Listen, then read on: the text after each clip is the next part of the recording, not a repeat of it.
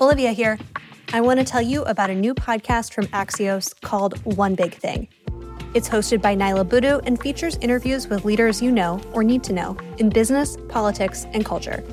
Each week, you'll hear one big conversation on the trends shaping our world from people like Surgeon General Vivek Murthy, technology reporter Ina Fried, and chef and humanitarian Jose Andres. So go ahead, listen to One Big Thing on your favorite podcast app. New episodes drop every Thursday.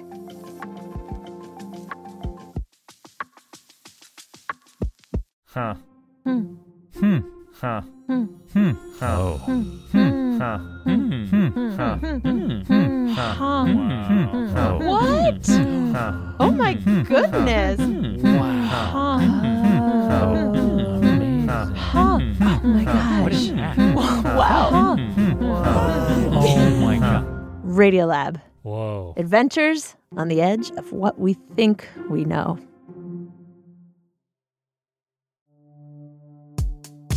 Hi, I'm Hannah. And I'm Lauren. Welcome back to the BioEats World Journal Club, where every Thursday we discuss breakthrough scientific research, the new opportunities it presents, and how to take it from paper to practice. And today we're talking about arms races. But Lauren, this is a podcast about biology, not international relations. Oh, I haven't forgotten. In biology, an arms race is a helpful analogy to explain how two adversarial species co evolve. And in this episode, we're discussing how humans and retroviruses like HIV co evolve. But how is that an arms race? Think of it like this over the long course of evolution, viruses will evolve to get around host defenses. Then the host will evolve to block those new and improved viruses. And then the virus evolves and the host evolves, so on and so forth, forever, for all time. But there is a big discrepancy here in that viruses can evolve much, much, much faster than humans. So, how do we keep up? How are we even still in this race at all? That's where the work of my guest, Harmeet Malik, at the Fred Hutchinson Cancer Research Center comes in. He studies this arms race between humans and HIV, and our conversation today covers his lab's recent work determining some surprising characteristics of human antiviral proteins that allows them to persevere in this evolutionary fight against viruses, and how this information can be used to develop new, possibly curative, treatments for HIV. My lab is very interested in the evolution of host virus interactions. We are just witnessing an example of what happens when viruses break through our firewall. So it, we were very interested in looking backwards in evolution to understand how is it that our antiviral systems actually work so well and what are the chinks in the armor that we can potentially use evolution as a guide to fill. Your work is focused on the evolution of antiviral proteins, you know, proteins that are encoded in the host genome, hosts as in humans. So, what are some of their mechanisms of protection? How do our proteins protect us from viruses? It turns out that they actually intercede with the virus at pretty much every stage of the viral life cycle. So, the virus needs to first negotiate interactions with the receptor on the host cell surface. Then it needs to actually come into the cell navigate through the cytoplasm, and in the case of retroviruses, eventually make its way to the nucleus where it'll get integrated. Then that integrated copy is actually used to make daughter viruses. And on the way out, also it interacts with a whole bunch of other antiviral proteins. So it's an entire gauntlet of antiviral mechanisms. And for the virus to be successful, even in infecting a single cell, it needs to successfully run this entire gauntlet as far as the host is concerned, even though the viruses have this huge evolutionary advantage because they can evolve really rapidly, the hosts really only need to win one of these interactions in order to successfully impede the virus. Right. The host has a lot of different ways that they can block the virus from infection.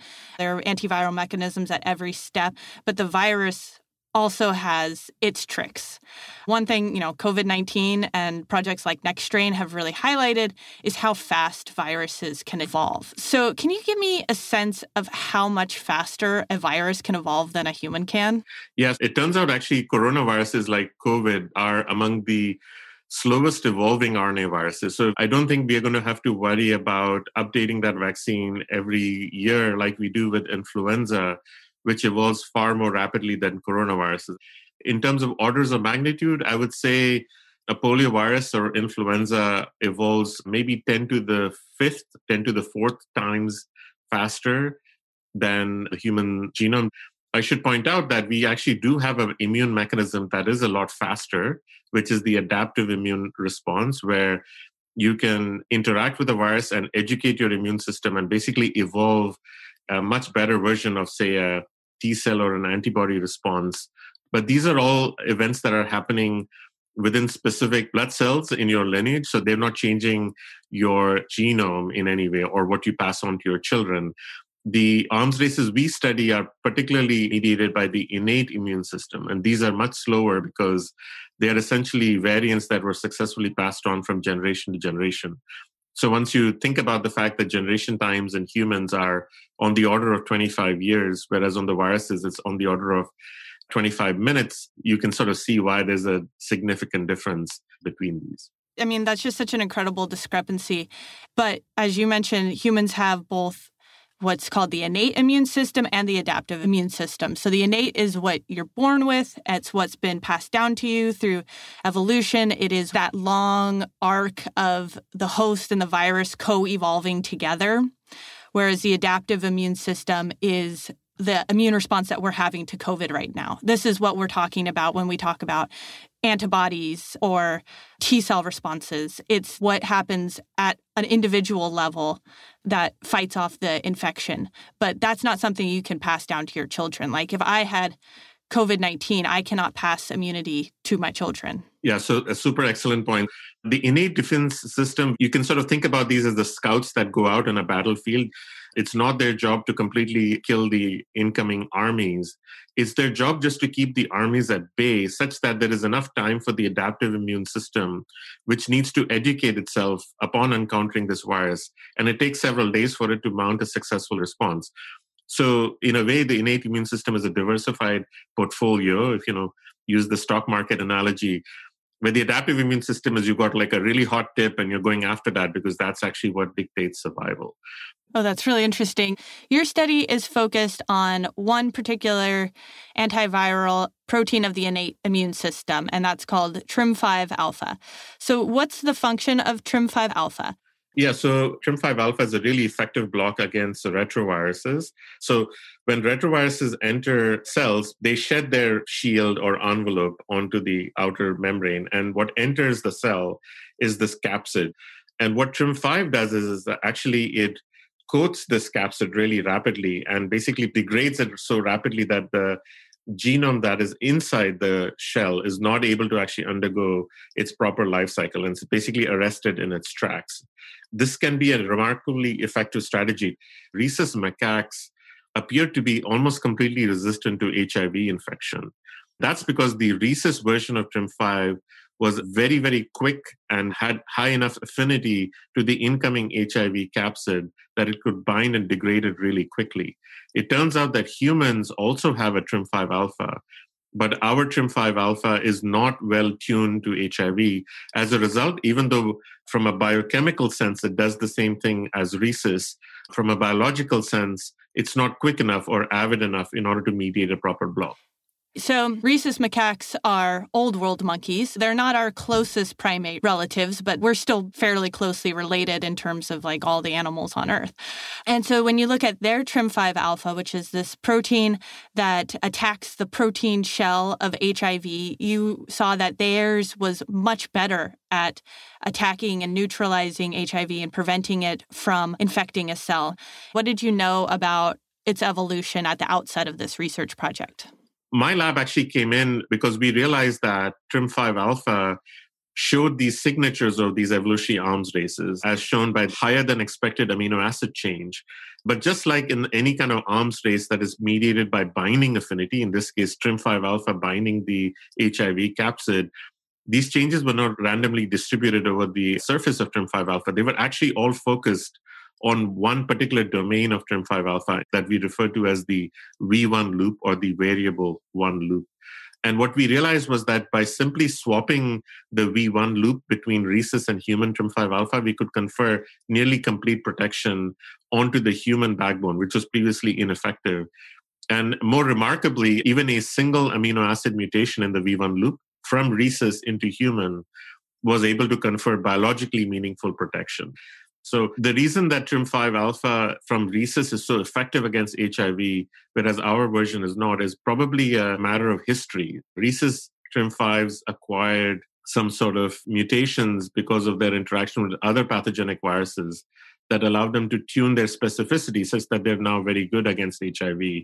Whereas human TRIM5 alpha, because of a completely different history of interactions, has a very different spectral tuning, which makes them quite ineffective against HIV. So, since the split of our family tree, rhesus macaques have been exposed to a virus which drove them to uh, eventually have HIV protection, whereas that virus was not part of our evolutionary history. And so we don't have those mutations. And so we're more prone to or sensitive to HIV infection. So now that we have this background on the innate immune system versus the adaptive immune system, this arms race between the host genome and the viral genome, your study is focused on TRIM5 alpha and particularly this V1 loop.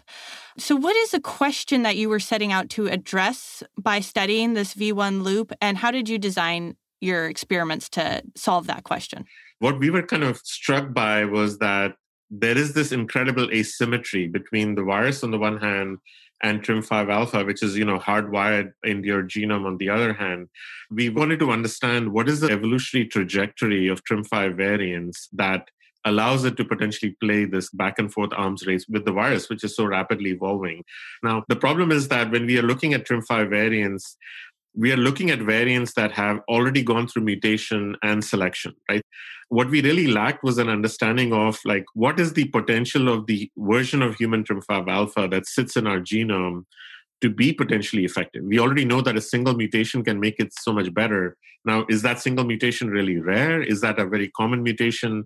But we don't have the ability to decouple mutation from selection. So, what Jeanette Tintoret, who's the postdoc in the lab who led all of this work, in collaboration with Michael Emmerman, they basically devised a very clever assay in which they could introduce all possible changes in the V1 loop of PRIM5 alpha and essentially in parallel assess all of them for their ability to resist infection by HIV. So we are now providing the role of the natural selection by doing this experiment in the lab. It's one thing to look at what evolution has done and comparing to all the different species of monkeys and all the different mammals and see like how evolution has shaped the sequence that TRIM5 alpha has. But what you wanted to do here was to introduce every possible mutation. So, changing every amino acid to every other possible amino acid to get the whole scope of not what evolution did provide, but what evolution could have provided if it hadn't been constrained in a particular way. And then you express these in cells and look to see at its potential to restrict HIV replication. Now, let's get into what you guys found. From this analysis of the single mutations of TRIM5 alpha's V1 region, what was the first surprising result that you saw? Yeah, so our paper had two big surprises. The first big surprise was when Jeanette looked into her profile of human TRIM5 alpha variants that were capable of resisting HIV 1, 55% of all possible single amino acid changes in the V1 loop were actually effective. This is like throwing darts on a dartboard even if you're a really terrible dartboard player, most of the darts, you would basically end up with a version that was more likely to be better than human TRIM5 alpha that exists. Looking a little bit more deeply, this was happening was because of two arginine residues that are fixed in the human TRIM5 alpha sequence.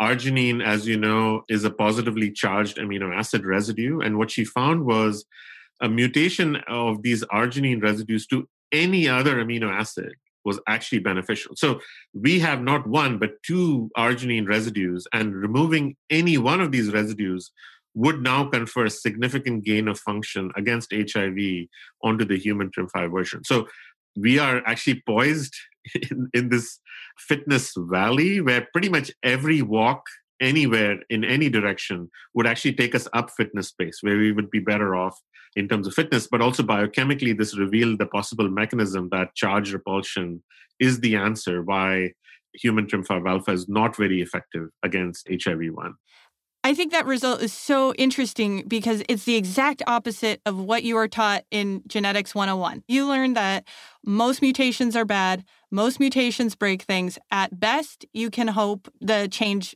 won't have an effect.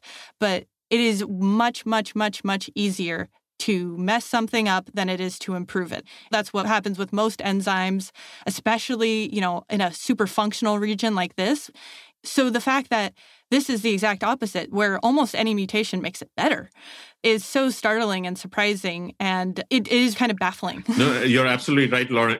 I think what's unique about this situation, though, is that we have a loop that is practically dedicated to the cause of interceding and recognizing viruses. And it has basically evolved enough flexibility over the years because it's basically dealing with these rapidly evolving retroviruses that it can a tolerate a lot more mutations but also b mutations are more likely to be potentially beneficial rather than detrimental because of this locked in an arms race kind of scenario yeah, that leads me to my next question, which was you did this huge mutational study to find out how easy it is to gain a mutation that makes TRIM5 better. But what about losing the ability? Is it equally easy to acquire a mutation in TRIM5 alpha that decreases its ability to recognize HIV, like make it even worse? Yes, this was our even bigger surprise, frankly, which is that you know, again, going back to this analogy of a fitness landscape where we have hills and valleys, where the valleys are where TRIM5 variants are really poor and the peaks where the TRIM5 variants are really good against a virus. We had started with human TRIM5 alpha, which is actually quite poor against HIV. And we realized that it's pretty easy to walk up, you know, these hills that are surrounding the valley that human TRIM5 alpha finds itself in. Rhesus TRIM5 alpha, which is actually the grand champion of restricting HIV, sits on a fitness peak. What we wanted to know is well, how easy is it for us to push it off this peak by single mutations? So we now repeated exactly the same experiment, except this time we wanted to find variants that broke the restriction of HIV1. You know, so your traditional loss of function type mutations. And here again, Jeanette was very surprised because what she found was that more than 50% of the single variants in V1 loop of rhesus TRIM5 alpha V1 actually had no measurable effect on HIV1 restriction. So that meant that rhesus TRIM5 alpha V1 loop is very mutationally flexible and resilient. So single mutations are not very likely to drop it off its fitness peak.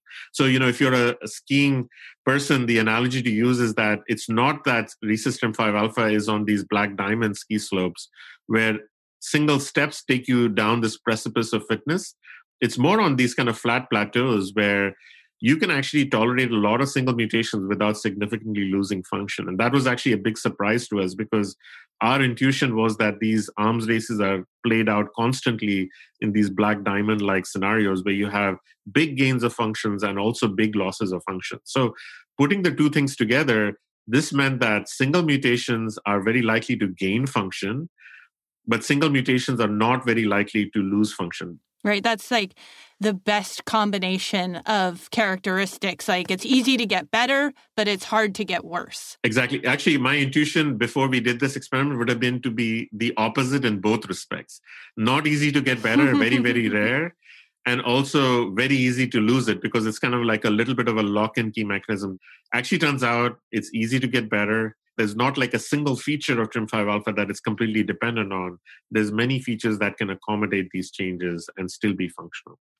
So now that we've discussed this arms race and how TRIM5 has evolved this incredible ability to be flexible and to really for mutations to have this high likelihood of improving their function and a low probability of mutations impact being detrimental. My first question to kind of get into the bigger picture setting of the study is so if it's so easy to increase TRIM5 alpha's ability to restrict HIV, why are humans stuck with this less optimal double arginine version? This is a great question. You know, and I must confess, we spend a lot of time thinking about this question because it's a little bit of a counterintuitive result. The short answer is we don't know the answer to that. We did test two possibilities. Possibility number one was that this double arginine was actually beneficial for some other retrovirus that we you know previously encountered in the past but are no longer encountering but in short we found no evidence for that it still remains possible though right because we're talking about an event that happened in the common ancestor of humans, chimpanzees, and gorillas. So, this is one of those unfortunate hypotheses that you cannot completely falsify because we don't necessarily have all the data. We don't have all of the viruses that were around at that point. The second hypothesis, which is also completely feasible, is that TRIM5 alpha actually has two roles in innate immunity.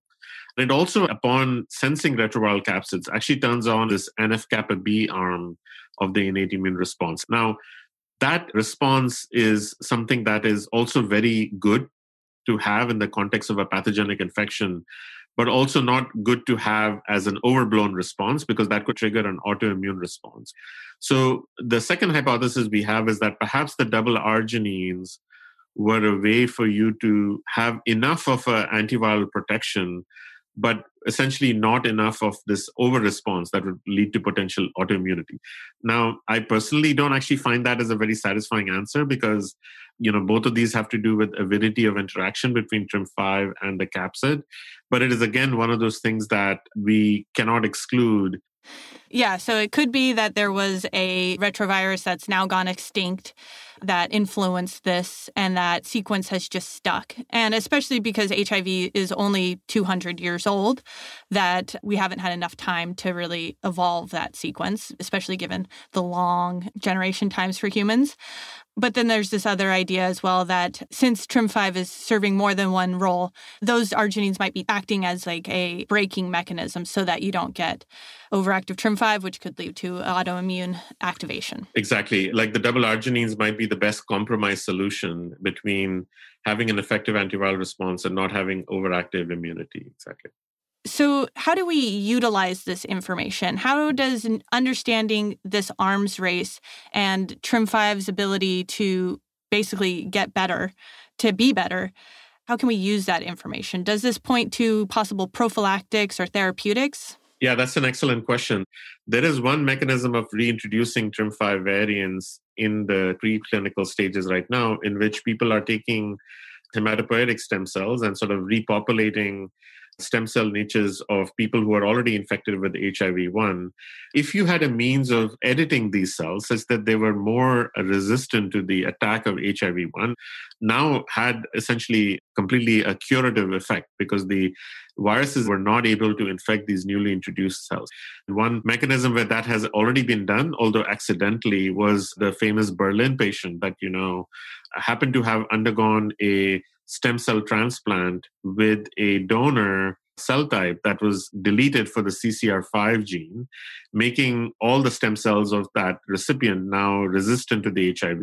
Now, CCR5 is like a pretty big hammer to throw at this because it's an important aspect of cell cell signaling and cytokine response, etc. So the thought is that what if we could actually introduce TRIM5 variants or variants of these other antiviral genes into these stem cells. And if we had the ability to put two or three of these different variants of antiviral factors, each tuned to a slightly different specificity, suddenly you would basically have stem cells that are just as effective as a CCR5 deletion, or maybe even more effective. And you could even couple this with a CCR5 deletion to get like a much higher chance of a curative therapy. So I think what, what we are limited now on is like mechanisms of delivery of antiviral genes. And that's certainly an area of research that's potentially ripe. But what my lab is super interested in is can we understand the grammar of these host virus interactions so that we can we come up with the very best solutions that will be effective without actually triggering an autoimmune response. Right. Since hiv infects your immune cells you can seed basically a whole new set of immune cells by doing a bone marrow transplant with hematopoietic stem cells that have different mutations in them. So this was originally discovered, as you mentioned, in this famous Berlin patient whose HIV was cured by a specific mutation in the gene CCR5. But Another way to have this response would be to load the stem cells up with these antiviral proteins like TRIM5 that are all tuned towards optimal function against HIV. So they don't have to worry about this evolutionary arms race and trying to work against all these other viruses. You know, this is someone who already has HIV. This is someone that we want to try and cure so we can give them the version of TRIM5 alpha that is most likely to be really effective against HIV. And so by combining that with some other antiviral restriction factors that are also attuned, putting those stem cells into an HIV positive person could be a curative treatment because if you are able to now have your whole immune system with these resistant cells, there's nowhere for the virus to go and it will basically die out in that person. That is the hope. But this gives us a really good chance to indulge kind of our basic sciences thinking and this evolutionary inspired thinking to potentially come up with a solution that might be a checkmate for the virus. We're not quite there yet, though. We just have the initial check right now. Well, great. So, just to wrap up, what would you say the key take home message of the article in our discussion today is?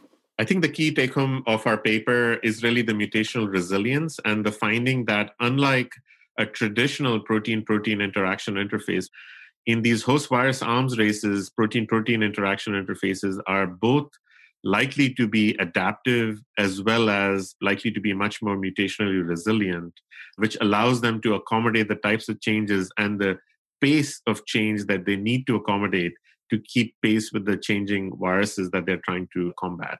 Right. If you can't beat them, be flexible. Exactly. Excellent. Harmeet, thank you so much for joining me today on Journal Club. I love discussing this research with you. Thank you, Lauren, for the opportunity. And that's it for Journal Club this week.